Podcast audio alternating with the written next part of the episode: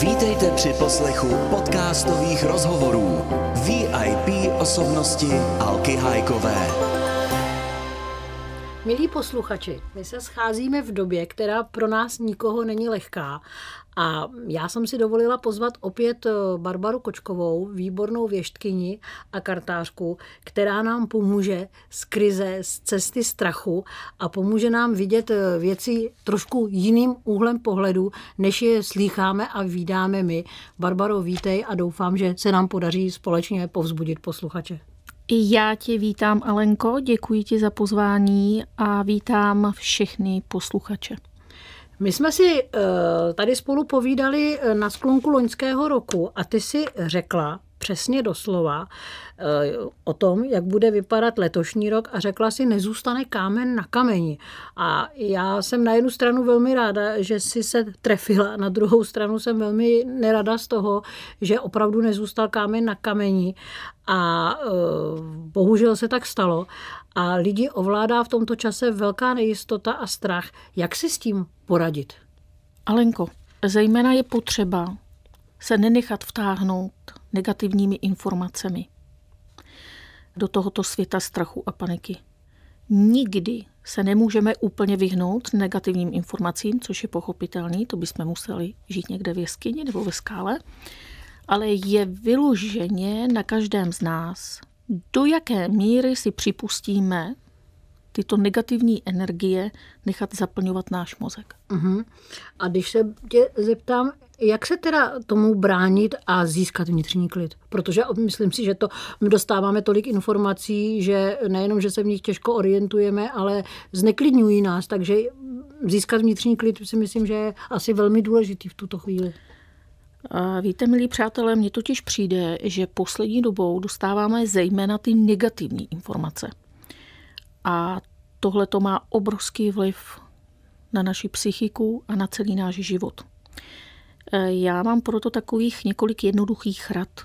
Nejvhodnější obranou proti strachu, panice je věnovat pozornost úplně něčemu jinému.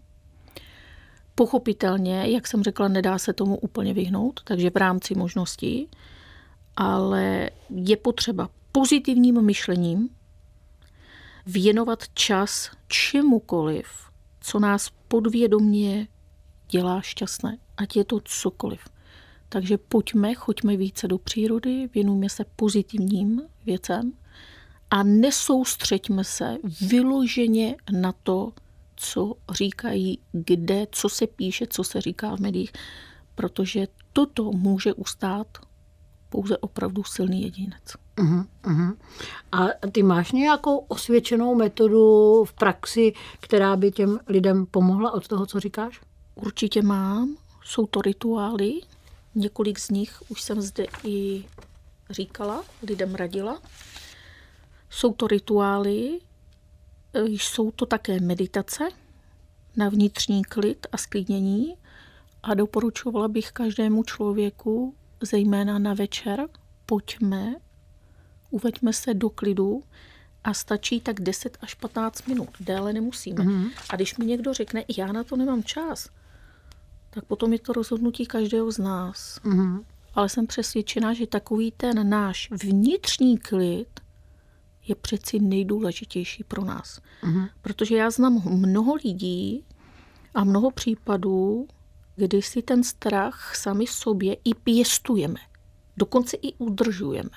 A to i nevědomky. A proč? No, protože jsme svým způsobem na těch informacích už tak jakoby závislí, že jdeme, zapneme tu televizi, otevřeme ten mobil a všimni si, dneska, když i potkáváš lidi v autech, v autobusech, na zastávkách, kdekoliv, tak mají pořád otevřený mobil uh-huh. a nasávají pouze ty negativní informace. A myslím si, že tohle je právě to špatně. Takže pojďme a věnujme se pozitivním věcem.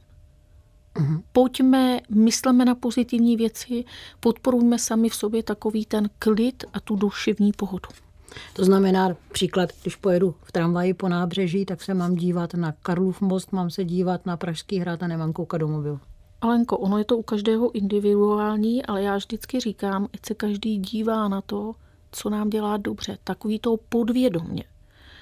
Protože pokud budeme myslet a i vysílat ze sebe negativní energie, uh-huh. vždycky se nám to vrátí.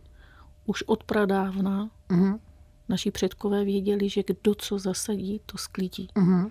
A pokud budeme například nečestní, zlí, zlomyslní, vždycky se nám to vrátí a vždycky nás to dožene. Uh-huh. Takže já říkám, nejde zasnout tmu, ale jde rozsvítit světlo. To je krásný a myslím si, že by si to měl každý nejenom uvědomit, ale zapamatovat, protože na tom je hodně moudra. Eh, my samozřejmě, když se spolu scházíme nebo si spolu povídáme, tak mi říkáš, že tě oslovují klienti především ohledně vztahů, ohledně lásky, ohledně toho, jestli, eh, jak, jestli dopadne jejich život dobře a tak dále a tak dále. Oslovují tě dnes lidi dřív víc než dřív v souvislosti s tím, co se děje? Stoprocentně určitě ano. A co chtějí slyšet? Co je zajímá? Vždycky chtějí slyšet tu budoucnost. Někdo chce vyloženě jasně vědět, co a jak bude. A jsou mezi námi tací, kteří si dají poradit právě, jakou tou cestou mají jít. Jestli mají jít doleva nebo doprava. Uh-huh. Akorát se sama teda nestačím divit, že v minulých letech mě oslovovali buď telefonicky, anebo při osobní náštěvě klienti, kteří zejména chtěli vědět ty partnerské vztahy, ale docela mě znepokojuje teď ta síla lidí, kteří se právě ptají na celkovou situaci uh-huh. u nás ve světě a to, co se bude dít. Uh-huh. Protože uh-huh. teď je doba opravdu strachu. Uh-huh. Takže říkám pardon a lidem, snažte se ten strach pustit. Nebát se ho. Nepěstovat ho v sobě. Uh-huh. Já vím, že je to těžké, je to velice těžké, ale jde to. Uh-huh. Ty jsi říkala, já jsem tím vlastně začala, že ty si říkala loni, že nezůstane letos kámen na kameni, ale abych byla přesná, tak si říkala, že se to tady bude, když to řeknu lidově, mlít půl roku. Vidíš to tak i dnes?